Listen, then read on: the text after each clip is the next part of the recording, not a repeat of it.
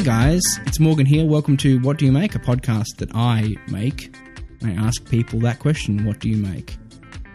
I talk to creatives, artists, writers, gen- generally, genuinely, uh, generally anyone I can uh, con add to my place to get on the show. It's a bit of a drive. It is. It's a nice drive, though. You It is said a nice yourself. drive, yeah. And I also make their portrait at some point as a partner to the podcast because that's what I make. I make photographs. And today I'm joined by Simon Copland. Welcome.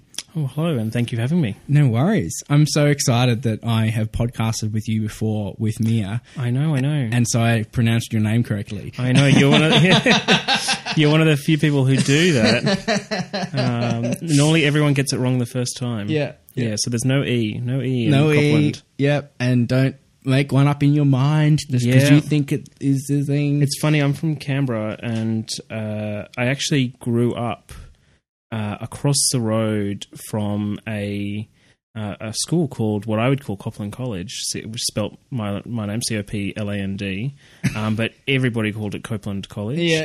um, and like just and just right next to that there is a Copland Drive, which everybody calls Copeland Drive. Mm. And I now work in a building just opposite one called Copland Build, the Copland Building, and yeah, everybody gets like. And I think that everyone says that whoever I don't even know who it was named after that he said his name was Copeland because a lot of people with my spellings do call themselves Copeland for some reason. some- um, but we are definitely fault. Coplands. We're definitely Coplands. Simon, what do you make?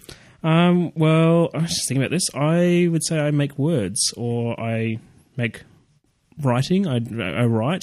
Um, I, I work in a range of different areas in that space. Uh, so I, my, I guess my main output, if you like, is sort of articles on political and social issues, um, mostly published online, sometimes in newspapers and magazines, that kind of stuff. But I also do other things like work on fiction uh, when I get the time and, and the ability, uh, working on some ideas for sort of non-fiction books, longer pieces on this sort of areas. Um, yeah, so I write. I write a lot. I write all the time. I'm always writing, except for like the last week where I've been on holiday and it's been nice to get a break from it. But otherwise, I'm writing all the time, um, and and using words as a way to express a lot of stuff that goes on in my head, both in terms of my views of, of the world, um, but also as a way to explore different social issues, and also just a way to re- release a whole bunch of stuff. You know, for me, um, that's what writing is all about. Often. Do you feel that Canberra's a great place for someone like you doing this kind of work? I don't think it's any better or any worse than any other place. To be honest, everyone's sort of you know, uh, uh, you know, maybe to clarify, I'm not writing about the day-to-day action at Parliament House. So I'm hmm. not talking about, you know, what did Malcolm Turnbull do today, or hmm. you know, what are the what are the rumblings about someone's leadership, or blah blah blah blah blah. Hmm. Um, because I'm not interested in that because I think it's the same circus over and over again. Um, I want to, and I like to go a bit deeper than that. Sometimes what I write is, you know, relatively shallow, but sometimes it's nice to go. It's good to go deeper than that and to think about sort of you know stepping back from the day-to-day politics and thinking about how politics engages with society and how society operates and how we work and what are some of the big issues that you know Australian society or global society is facing and how to you know how does that integrate interact with politics? How do we deal with those sorts of issues that kind of stuff? And that stuff I don't see being actually connecting a lot with the with the day-to-day politics that we're talking about um, and so I'm not interested in that. So Canberra for me, it's like it's a nice place to live and it's a good place to work. It's where I grew up, um, but for me, it's not necessarily any better than when I used to live in Brisbane, for example, uh, or- even when I lived in Edinburgh for a year and was still writing about Australian stuff because because it's like you know it's it's engaging. You know, I can get a lot of the stuff research I do online, or I can talk to people um, from all around the country about about, their, about what they're doing. And you know, Canberra is not for me. Obviously, for a bunch of other people who are doing a lot more of that politics stuff, it's a mu- it's a great place. But Yeah. it's no, but it's it's good.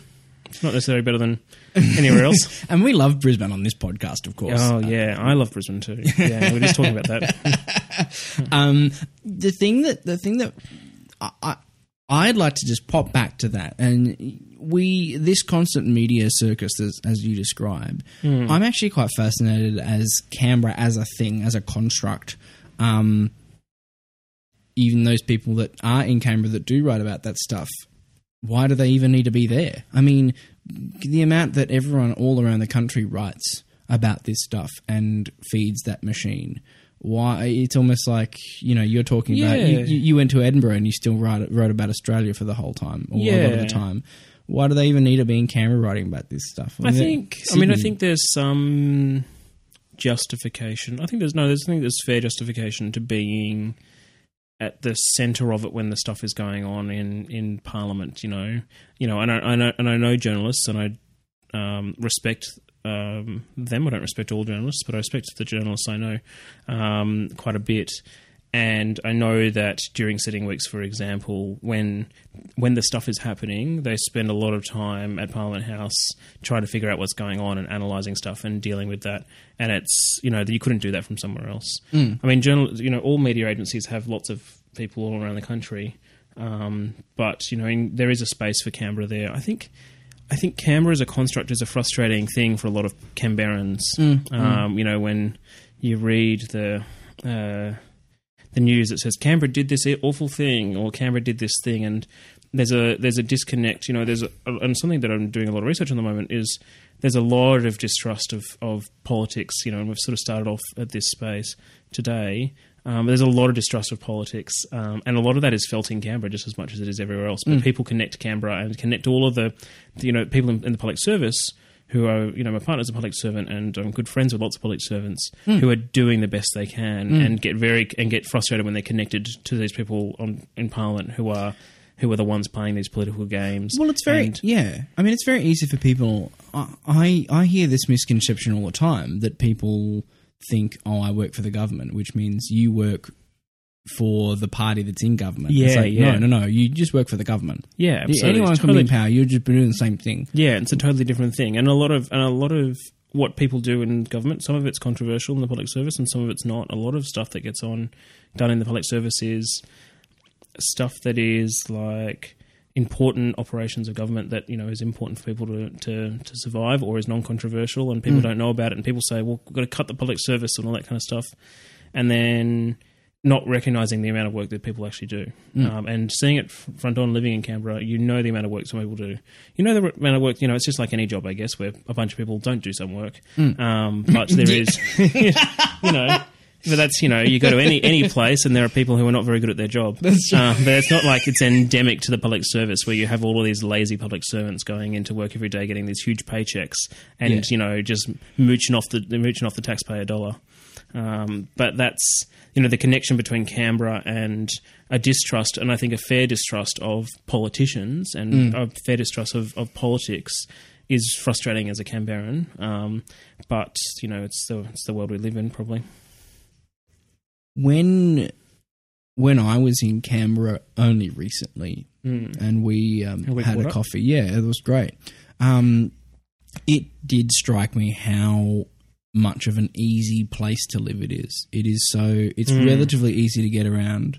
I mean, the public transport's not great, but you know, if you can get in a car, everything's pretty much fifteen minutes away. It is. It is. Yeah. Um, and everyone does seem to just be like, just just keen on just having a, a life and just having a good life, not like everyone else. Um, uh, not like a lot of people. Is you know they blame this word of Canberra because of that. You know, as you said that that yeah. Yeah. the, the way that we talk about, uh, you know, the Politico sort of thing. It's like, oh, Washington's done this, or Pyongyang's done that. Like Yeah, we're listening yeah. to the news at the moment with that stuff. Um, how, uh, where? I mean, I'm interested to know if where that come from. I guess I should ask someone like maybe Roly Sussex or a political. Yeah, I don't know. Why don't know. we use the capital city name when we're talking about what what Yeah, is the actually a the decision day, that the yep. government of the day is making. Um, but I, I thought it was a really great place, even though it was exceedingly quiet when I was there. Yeah, you were there over a quiet period. I can't remember Yeah, when it was exactly. mid January. Yeah, so January in happened. Canberra is always quiet. um, you know, if you go back now, it'd be much busier. But it is. It's an easy place to live. It reminds me of Brisbane a little bit in that way, and that it's a bit more relaxed. Um, in in that it's an easier place to get around and do that things. Lo- one of the things I love about Brisbane is just how relaxed the city feels all the time, um, which I think is probably a factor of the the heat or the I don't know what it is, but people are a bit bit, bit more chill around here. Um, and Canberra's got a little bit of that. You know, if I compare it to like Sydney, wherever whenever I go to Sydney, I just am automatically stressed because Someone's getting. Yeah. getting from one place to another feels like a huge task. Well, you Um, generally will be getting on a train, and all the other people getting on the train with you are either in a rush to get to or from somewhere else. Yeah. And it's so heavy and massive. And, um, I mean, as an aside, as a street photographer, I love that. Yeah, I can and, imagine and, you would. And living in that energy. Every time I go to Sydney, I get great stuff because Yeah. there's always tension and stuff happening. And, Yeah, and yeah. this mess.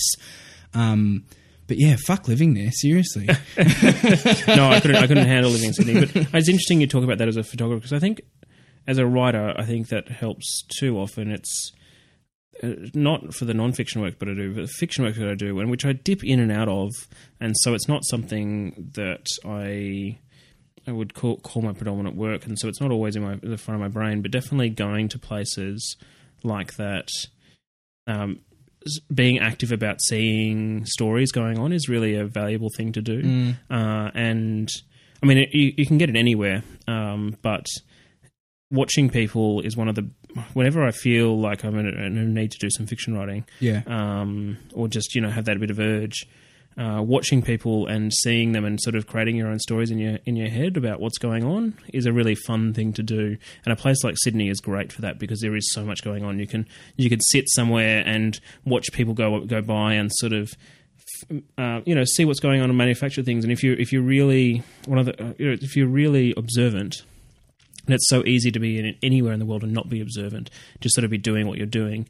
But if you're really observant, you can notice little things in the in the world that that you wouldn't notice otherwise, and that actually tell a lot about people and tell a lot of stories about what's going on in the world and what's going on in this this little space that you're in. Maybe you know if you're sitting at a train station, the amount of different characters you could see and and the the, the different stories you can create from that um, or the different sort of observations you can make, make is a really fun task to do. Um, and a big city like Sydney is great for that. I, I lived in Edinburgh for a while as well, and Edinburgh was great for that as well because there's always stuff going on in Edinburgh. Even though it's quite a small city, it's just a it's just a bustling city all the time. even so even with your non-fiction work though that strikes me as that it could be extremely informed by those observations why do you particularly say oh or maybe more with the fiction stuff I think you're right. I think actually, funnily, maybe I get a lot more of my nonfiction. So I, I do a lot of work in in politics and, in particular, a lot of stuff on gender and sexuality, some stuff in the environment, but also just culture in gen in general. I get a lot of my inspiration from that from watching conversations online, um, and so watching stuff in physical interactions can be really valuable. Absolutely. Um, uh, but that but could- it's yeah it's it's harder to often discern meaning from that um, because you're you've got only a limited space of what you can what you can view. So it depends on what kind of space you're in and what kind of thing you're observing. Um, but sometimes it's hard to do that. Some you know if you're going to a more um, I I'm thinking more political action or an event or something like that. See it's quite easy to to sort of do ethnographic research, I guess, um, of what's going on online. Even in my you know on Facebook groups or um, Twitter or all those kind of spaces, Tumblr, you can because people are writing stuff down, you can get a bit more meaning. You can discern some more meaning from that and get greater understandings of of what people are thinking when they're engaging with that. Now, obviously, it's a different space, but I think that those spaces are increasingly becoming um, social spaces like we consider a lot of those outside spaces as well. So you have this interesting fact where you can sort of start to also put two and two together in many ways, where you can see what's going on in the physical world, and then you have this online world where people are putting those thoughts down and actually putting them into a public space and a public forum often. Um, and so you can actually look at that and go, here is some. Um, here's what I can see in the physical world that I, you know, and here is some meaning that I can really connect those two together and actually create a stronger story from that. Um, when I'm doing it with the fiction in those physical spaces, I, I don't get much inspiration online because when I, when the fictionals, you know, in the physical spaces, it's looking at somebody and making up your own. Being, Totally. you're making up your own Totally. story. It's too black and white. It's too spelt out when it's when it's that person online talking. Yeah, about a thing. exactly. Yeah. yeah. I mean, so and wh- so where did you get those? Because I'd like to I'd like to delve into the fiction at some point. Yeah, Um, yep. I'm a massive comic book fan, um, and I don't know if you've ever got into comics or Not really, written any comics. Um, but it's certainly fiction is certainly something that I well you look at around this room. I mean. Yeah. I'm not a stranger to fictional worlds, but where did you when did you start writing about politics, gender identity, sexuality? Yeah, okay, that's a good question. Um, It's tiny first, no, no, I first, I first really started doing it. Gosh, I did a little bit in my first years of uni, and then when I was 21, I moved to Sweden for a year on a uni exchange, uh, and I had a lot of free time. Um, I wasn't working because I'd managed to save up money and I got some. I was getting some funds elsewhere, etc. So I had I didn't have to work, and I was studying. And to, to be honest, the courses I was doing in Sweden were were relatively easy compared to what I was doing in Australia. So I had a bit of free time, uh, and I channeled that into first starting a blog, writing a blog, um, just to just out of interest sake. Uh, just you know, for fun, I guess. Uh, you know, just to explore. Know, it was a political blog, just to so to explore some political issues and writing about whatever it was. When was Uh, that? So this was 2009. Okay, Yeah, uh, and so the, then da- the, the downfall of the first uh, Kevin Gillard situation, perhaps. Well, that was what was Yeah. happening at the time, but you were writing about different things. yeah, no, that was But in no, it terms was of actually not Just quite. pegging it was that cli- it was pegging that time. 2009 was more the peak of the Kevin Rudd era. Okay. um, and then it was 2010 when he really That's fell right. apart. That's right. Um, you know, and I guess the, some of the background to that as well is that I was involved in politics quite heavily before I left for Sweden. So I was uh, involved in the Greens in um, the 2007 and 2008 election. I was the environment officer for a while at my university. Um, you know, in the in the Students Association. Um, you know, so I'd been involved in politics, and I've always grown up in a political family and had that. You know, and part, maybe that's a benefit of Canberra in many ways. Yeah, that you grow up in political spaces. Uh, and yeah, and then in Sweden, I started doing that, and then I, um, my my dad, that year, a new um, uh, gay and lesbian magazine started in Canberra. Probably the first one, the first first and only Canberran gay and lesbian magazine.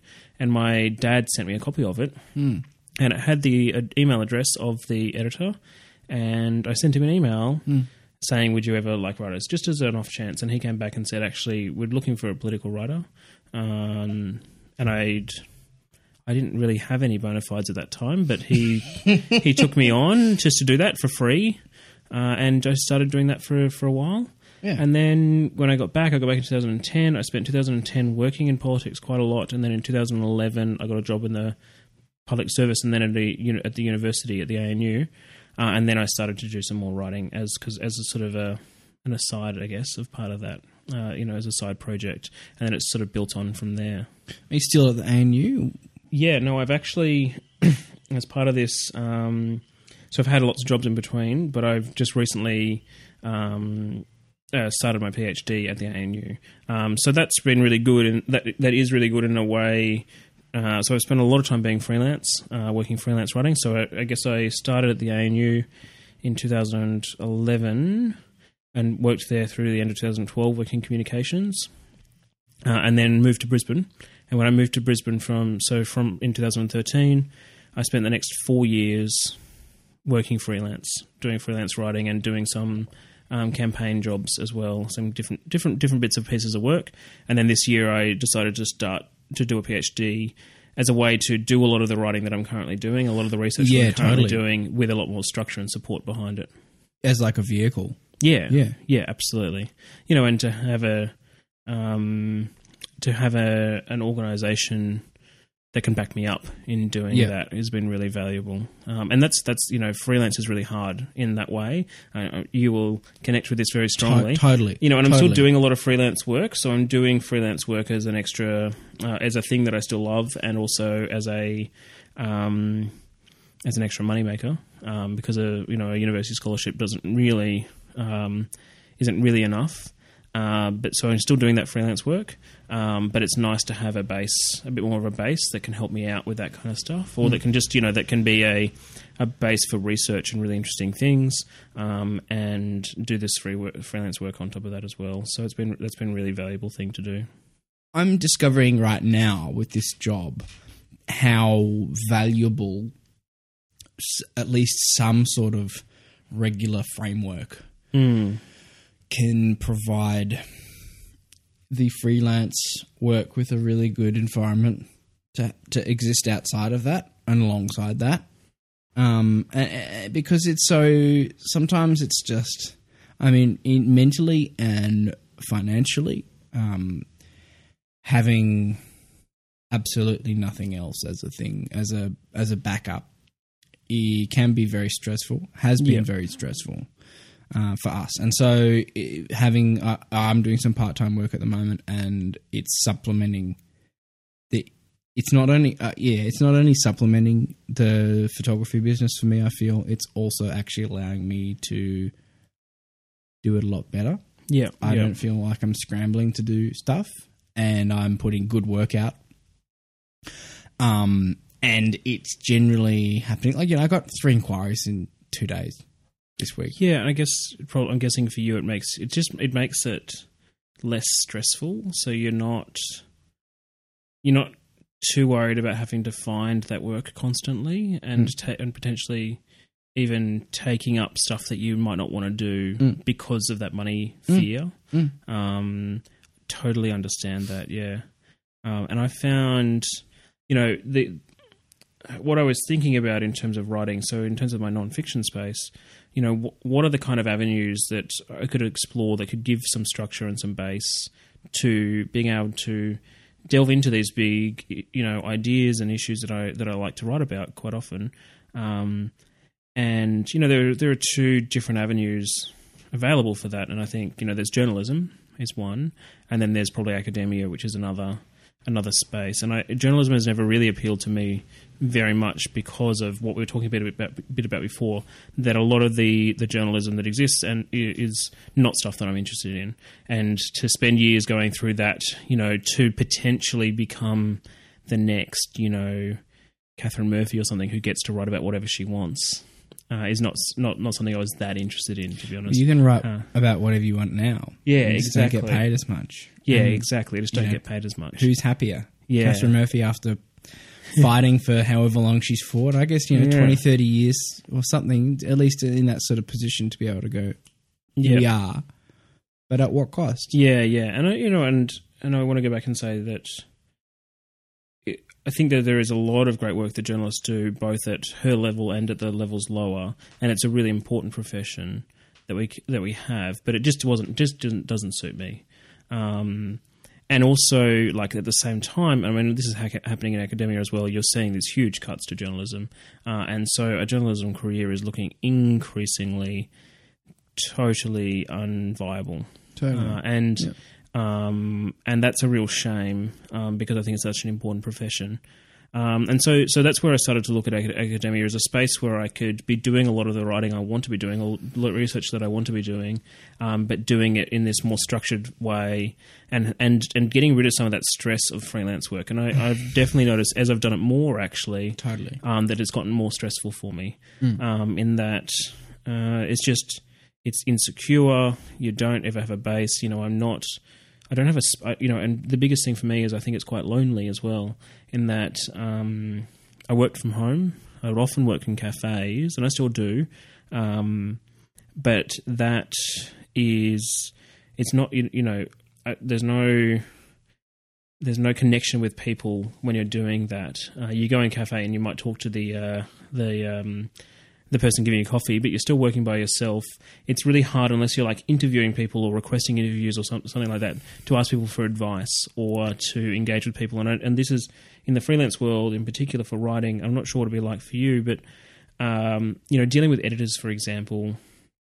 You, there's not much space because they're so busy, um, because you know they're so short staffed.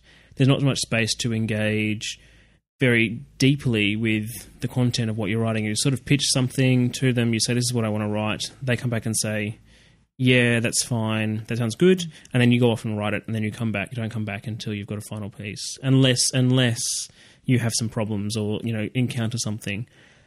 Um, you know, you don't get to. It's not easy. You can't. You know, no one's going to uh, say, you know, agree if you want to have a coffee, for example, to talk about a piece. That's just not gonna, not the thing you do. Totally. Um, so there's no way to engage. There's no way. To, there's no connection with people. There's no way to, to talk to people to actually get feedback and to engage with. They have to do all of that work a lot yourself, and it's it's quite difficult and quite lonely in that kind of way. Um, what I've already found going into a university space is you know the ability to talk to the the person down the hall who's doing research on the topic that you're interested in, Yeah. and to have a coffee and to have some legitimacy to do so. Um, and you know, and they're more interested in me as a PhD student than they would have been if I was a freelance writer working on this issue. Um, so that sort of structure is really valuable. It's it's sad in that freelancing.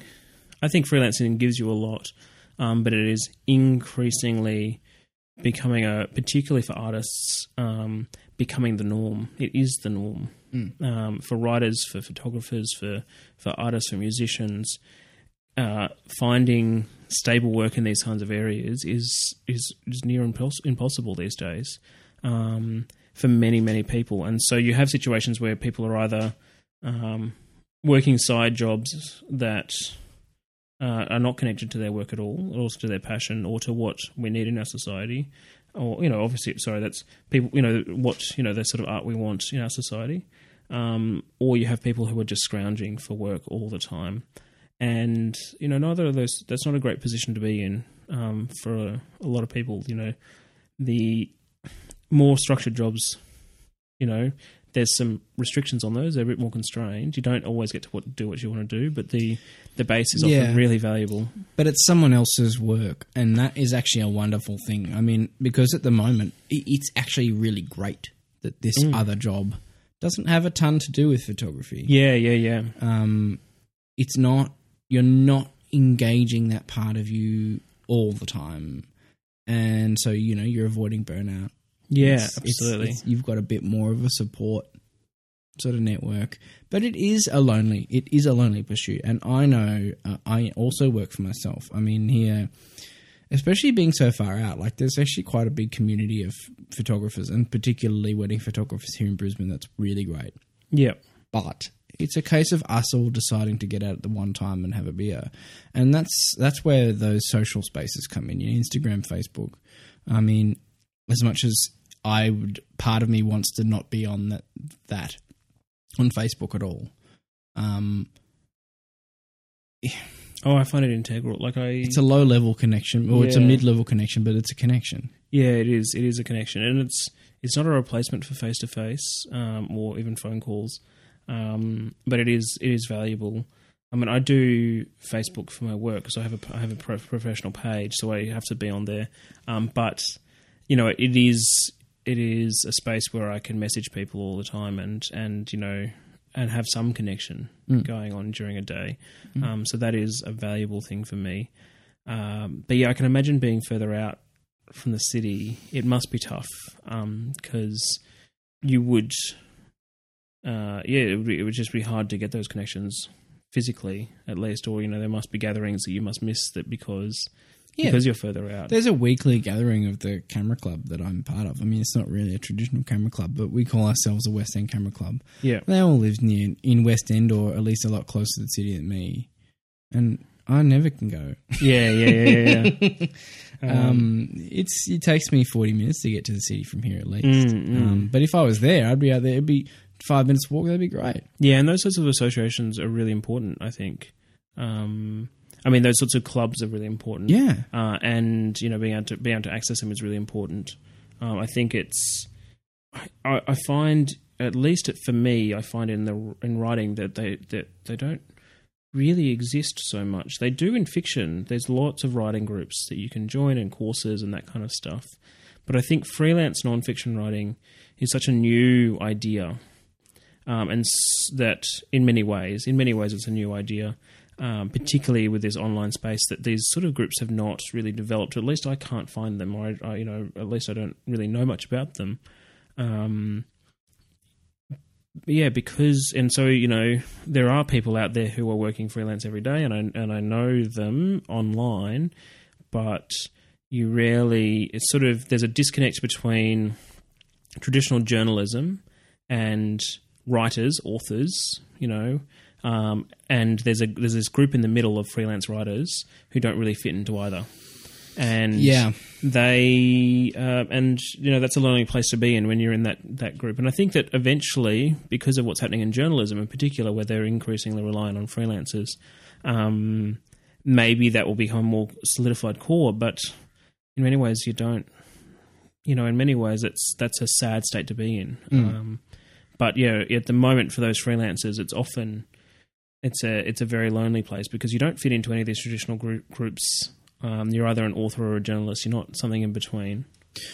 Um, something that it just occurred to me was how, especially with the content that you are dealing with, and the and also the complexity at which you address it, your requirement for a group of those people who are dealing with that and expressing it and challenging it and throwing ideas at it in the same way you would need to have those groups and you would need to have those people when in your personal life you would be one of the few people like in your family and your your social circles and on Facebook and whatever that you would be not well one of the few, a, a smaller group of those people in those situations who have those informed opinions about those things. And so to actually then be like well from going from this place where it's constantly i mean do you feel like you're constantly putting have, having to challenge or respond to those things. Say, well, actually,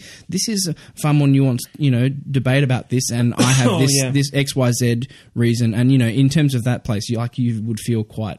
I, Mm. I, I feel quite. low. I'm not even a writer. I don't even address it in you know a thousand words and get paid by people to do it. I just Yeah, yeah. I think I read people like yourself.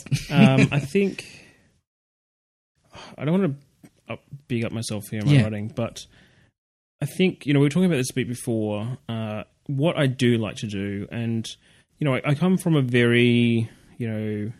Let's just. I come from a very left wing perspective in a lot of my writing, and I'm and I'm not just a, you know, a lot of the writing, all of the writing I do is either opinion based or analysis based in some form, um, and so it's not just straight up journalism of this is what happened on the day. Yeah. Um, so just you know, for, for your listeners, that's kind of more. It's more working in opinions and working, you know, writing opinion pieces, doing longer feature pieces about particular issues, um, largely around gender and sexuality, and and in particular focusing often in the social movements around gay and lesbian rights or feminism, those kinds of things.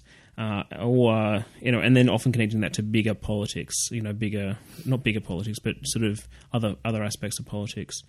Um, what I like to do, and this this is from my political philosophy, sort of my background. You know, I think that there are a lot of areas of mainstream, uh, you know, for example, gay and lesbian politics that really need to be challenged. Um, that I find very frustrating, and and that level of analysis, I come from a unique and different perspective that I think only a few people out there have, and I know those people um, often. You know, um, but there's only a few of us. You know, there's only a small group who have have this sort of more critical perspective, and then even a smaller group who who write about it actively. yeah. Um, and so I know those people, and I get to know those people largely from reading their work, and then and being you know and connecting. You know, and I, I do a podcast um, as well on queer politics, and you know. I do that with this guy called Benjamin Riley, and one of the ways the way we connected is through liking each other's writing, Yep. for example Totally. uh, and and having similar, although often you know at times divergent views on things, but you know being able to come from a Yeah. at least from a you know similar perspective. Um, but it can be challenging not just to be a writer, but then one who bucks the trends on things uh, and is sort of out there on stuff that um, makes you unpopular, basically, um, or you know, or makes you at least you know have a very different viewpoint, um, and and but also it's kind of a it's it's a unique situation in that it's I'm not you know going into the sort of progressive circles. I'm not unpopular, but because I'm like from the right, and therefore I have all these people on the right who would agree, who are, who I could be friends with, or conservatives who I could be friends with. um, But I'm unpopular, you know, often because I'm on the left in a different way. So, I mean, the best example of this is you know to going into content. Um, you know, in Australia, we had this huge debate about a, a plebiscite on um, Yeah. on same-sex marriage last year, um, and I was totally for a plebiscite on same-sex marriage from a left-wing perspective. Um, and that, you know, writing about that was quite isolating Yep. um, at times Yep. um, because I had people who were accusing me of wanting gay and lesbian kids to kill themselves, which is clearly not the perspective I take. You know, clearly I'm not that person. But you just They're reading the headline. people, people, see, you know, yeah, or people see, you know, pro. You know, pro plebiscite, anti plebiscite. You have to be one of those positions, and if you're pro plebiscite, that you're this. If you're anti plebiscite, you're this, and therefore something that's in between or that's outside those two boxes, I will just mold it into one of those boxes. And that happens quite a lot in our public debate. Oh, this It's- is yeah. This is exactly where I wanted this conversation to go. Um, but yeah, I mean that that I I cannot imagine how isolating that would be. I've only ever, in the sense of expressing my opinion on the internet, it's been generally within my own social circles, and I've Mm. certainly pissed people off, and people have unfollowed me on Facebook because I got a bit too political and whatever. How how do you then reconcile that? How do you how do you yourself deal with deal with that and find? I mean, do, do you get enough feedback? I think what's interesting, I think I found it really tough to start off with. Uh, and I was really. Um, I really struggled initially when I first started writing publicly, particularly when I started writing stuff online that had that easy feedback loop. Mm. I really struggled with getting negative feedback and then freaking out and thinking that what I written was the dumbest thing in the world and you know everyone's going to hate me and this is going to affect me for the rest of my life and blah blah blah blah blah. yeah. Um, that has passed quite a lot. Primarily for a couple of reasons, I think. I think I've become more confident in myself, which is natural, I think, just as you get older and do something more. Yeah. Um, but also, I feel like I've developed politically and as a writer to the point where I feel comfortable putting stuff out there. Um, secondly, um, I feel comfortable that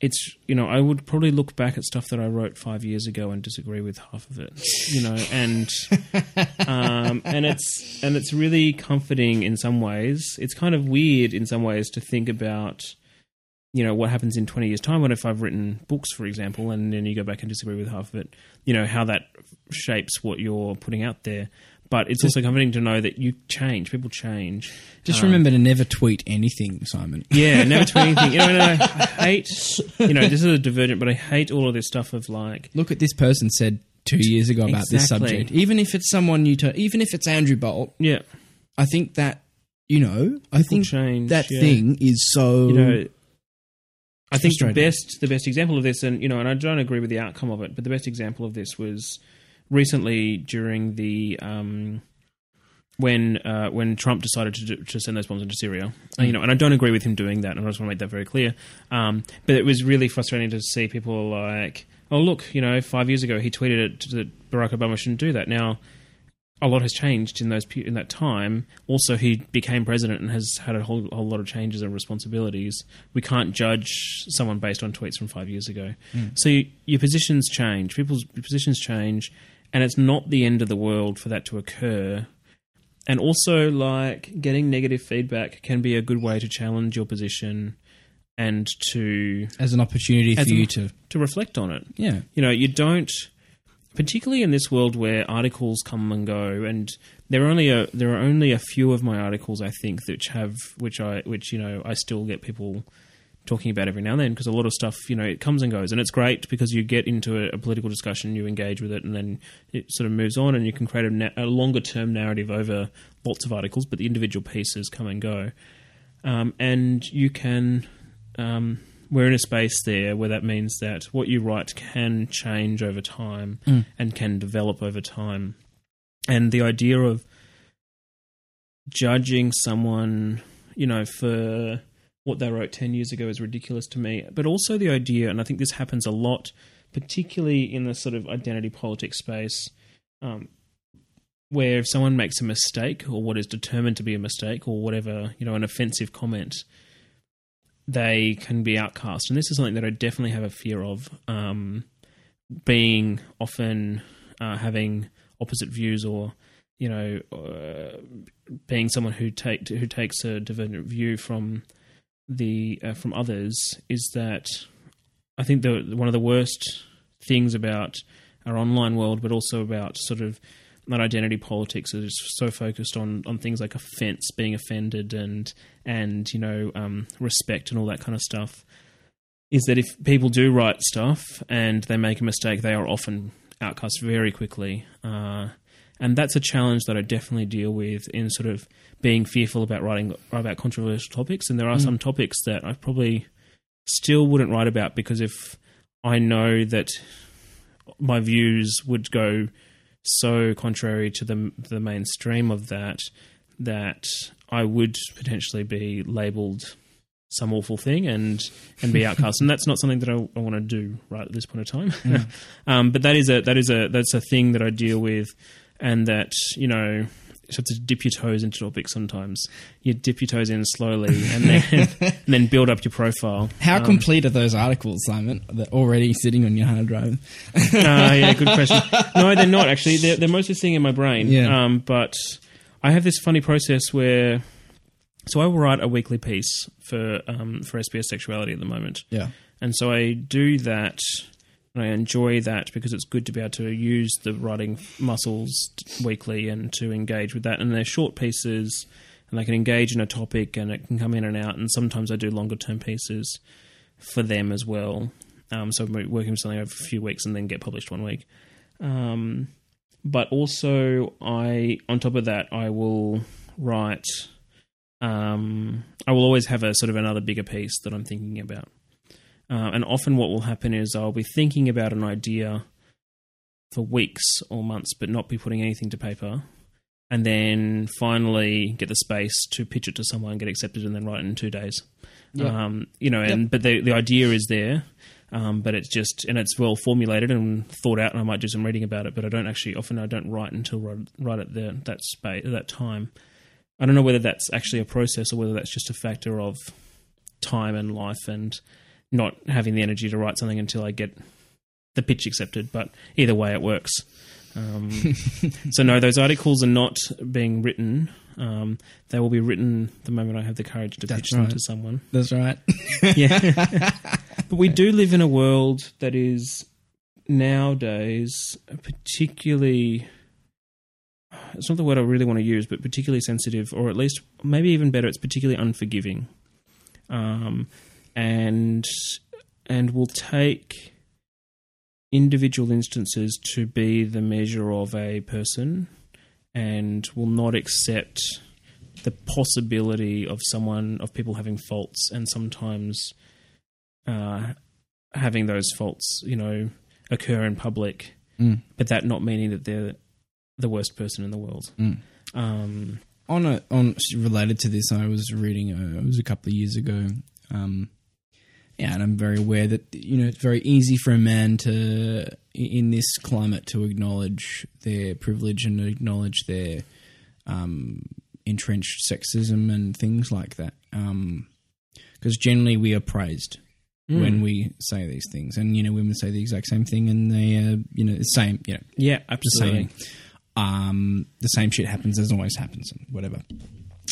Um, but it was an interesting piece I was reading, and I'm pretty sure it was someone from. Uh, it was a it was a video game publication. I'm not sure if it was IGN or Kotaku or something in that realm. And I just the but the uh, uh, the the core was.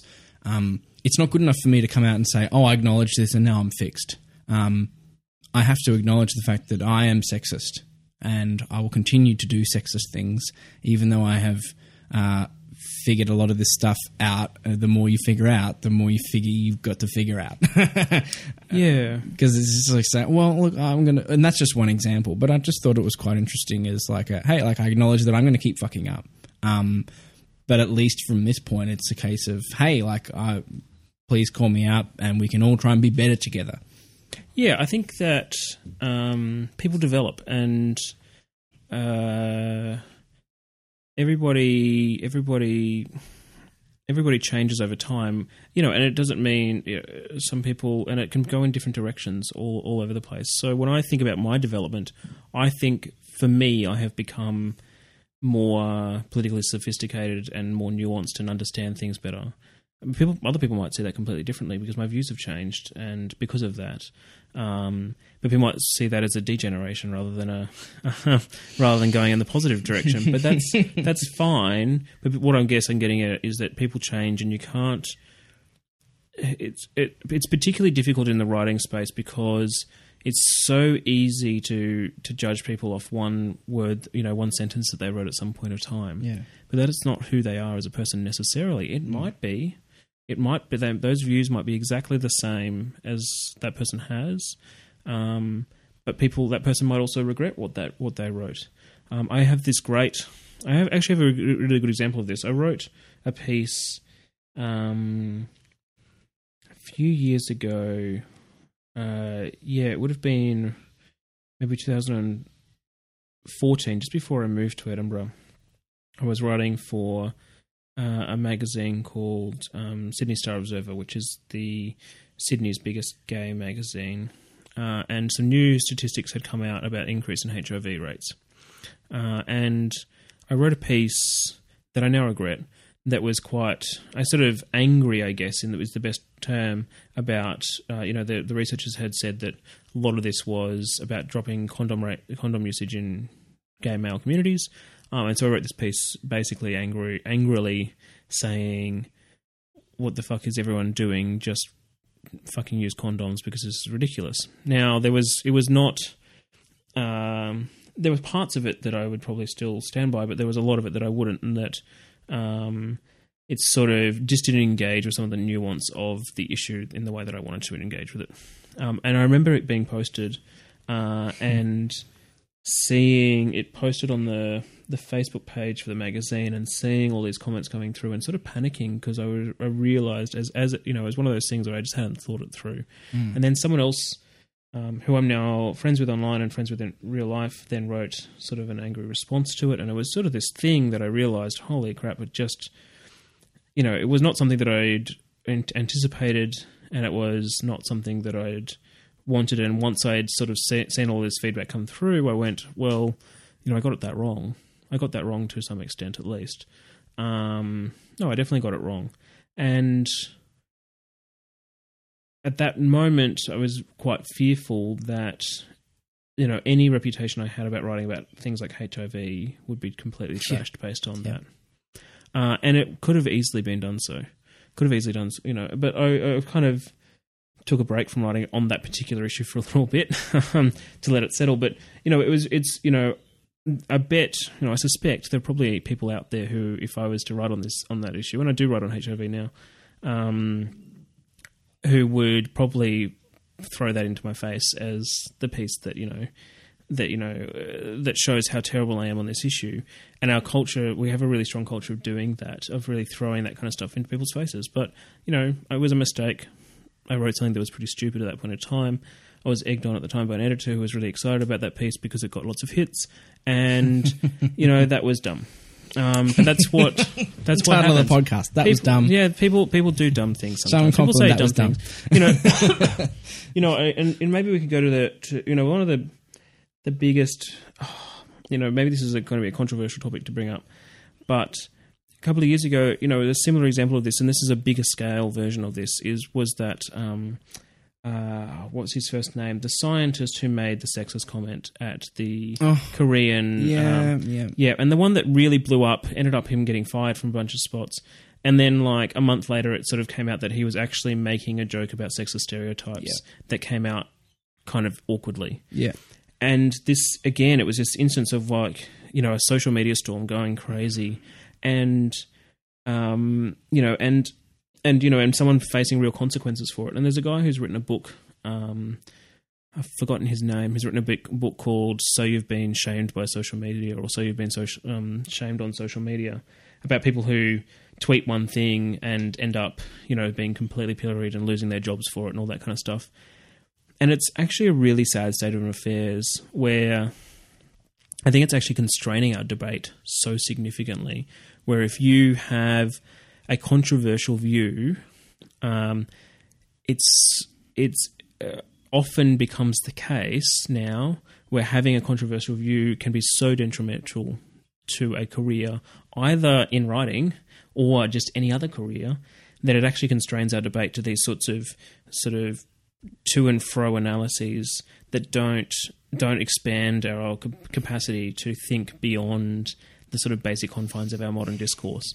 And a lot of that, sadly, um, is being driven by the left, mm. um, driven by our left who don't want to hear contra- you know different positions from the ones that have been developed by the left, and that's a really sad state of affairs. And that's not just occurring like in the this person said a sexist thing and now they're getting fired kind of way, but it's also occurring in the this person has um, controversial on, views on gender and sexuality from a left wing position, but that's being labeled as too much or whatever, and because the nuance isn't being accepted. The nuance isn't being accepted, or the the reality of there's you know um, you know another example that I use is it's uh, uh, I have written quite a few pieces about criticizing the the concept of a gay gene or the idea that sexuality is an essential, you know, it's it's something that we're born with, um, and that is such a her- you know it's a it's it's um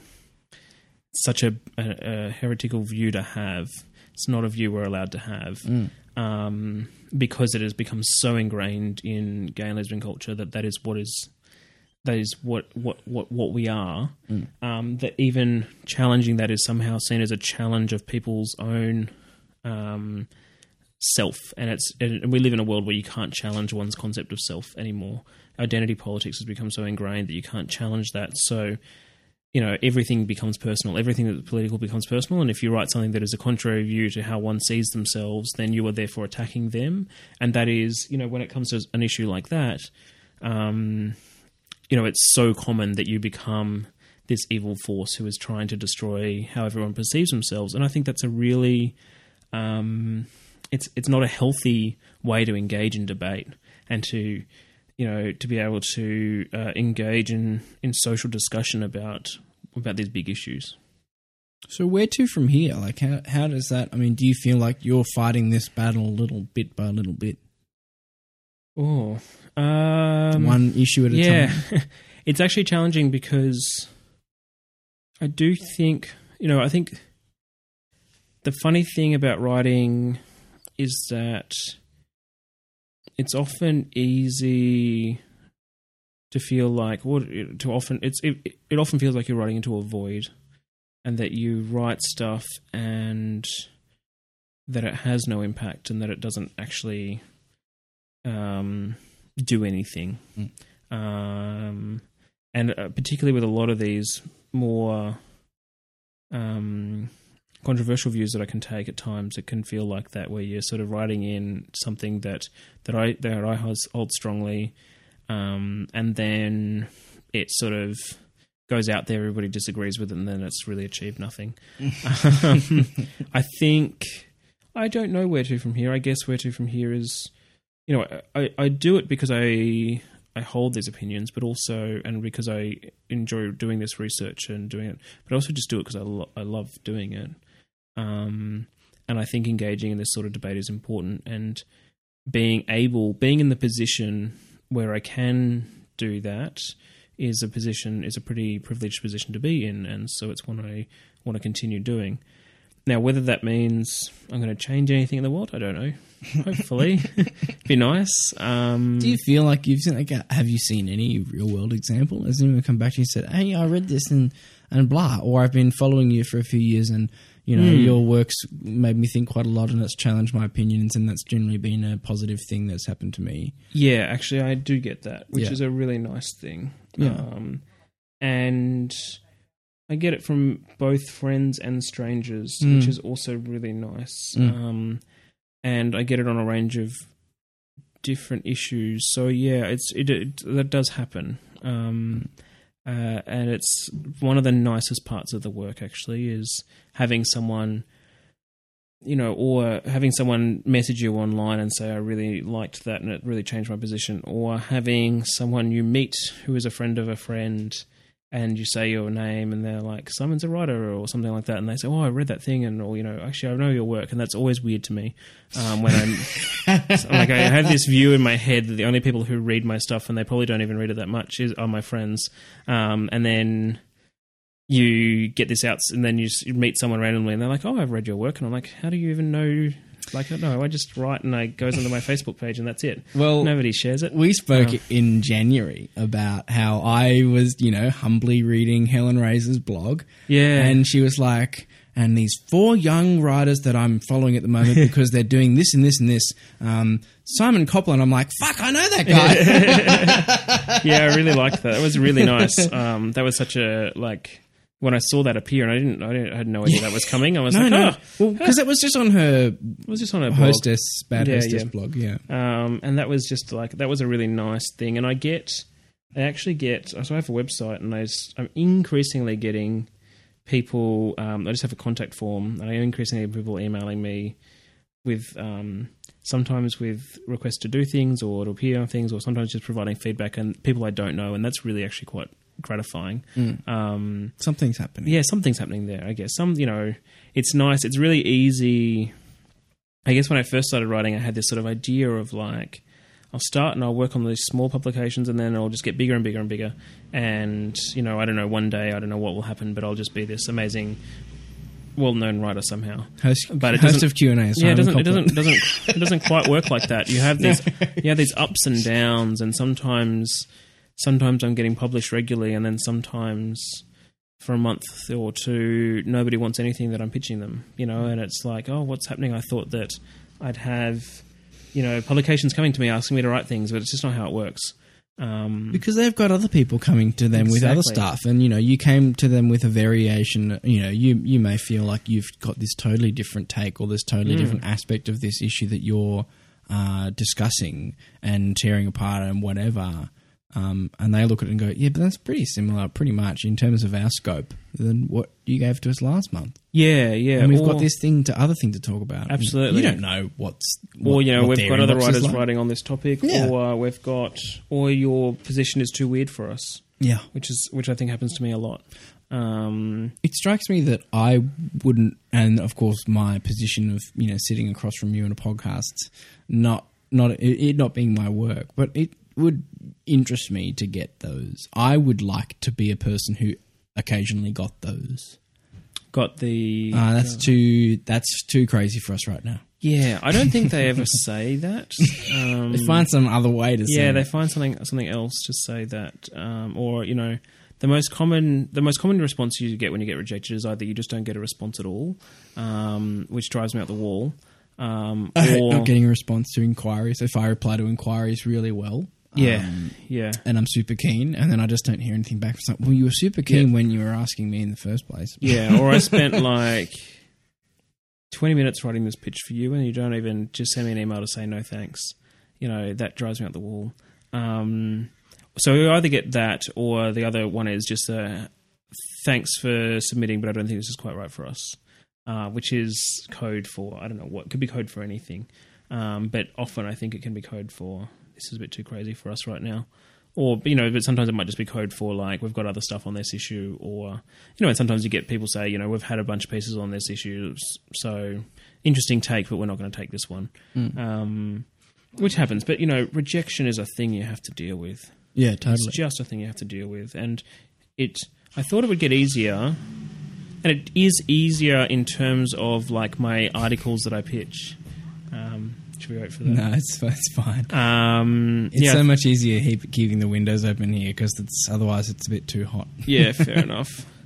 Um, yeah, I thought rejection would be easier, but then I started working on bigger projects and then getting rejected for those, and then that starts to hurt because you're like, no, I've been working on this for months. Why are you rejecting this? Um, but then you know that's just because you've got to meet a higher standard and you've got to work harder on that. Um, but you know, rejection is just a thing you have to deal with. Everybody gets rejected when you're writing. I don't think in the world there is a single writer who has had every piece accepted, um, or had every idea accepted, or every book accepted. There just does not exist. Um, you know, and so that is just you have to have a thick skin in that way. Um, you can't you can't survive if you don't. We're going to leave it there, Simon. Next time you're up, we should have a chat again because this could go on for ages. Yeah, yeah, I'd be happy to. Thank you so much. Where can the internet find you, Simon? Um, a few places. Um, so you can find me on Twitter at Simon Copland, or on my f- I've got a Facebook page uh, at Simon Copland Writer, and then you can find my website, which is simoncopland.com. How simple is that? Yeah, Simon Copland. Just I just like to stick to my name because it it just makes it easy for people to find me. We're gonna Um, make a picture and um, maybe have another glass of water and and um, hopefully you guys found that interesting because I certainly did. Yeah, I hope so too. Thank you you. very much for having me on. My absolute pleasure. Thank you so much.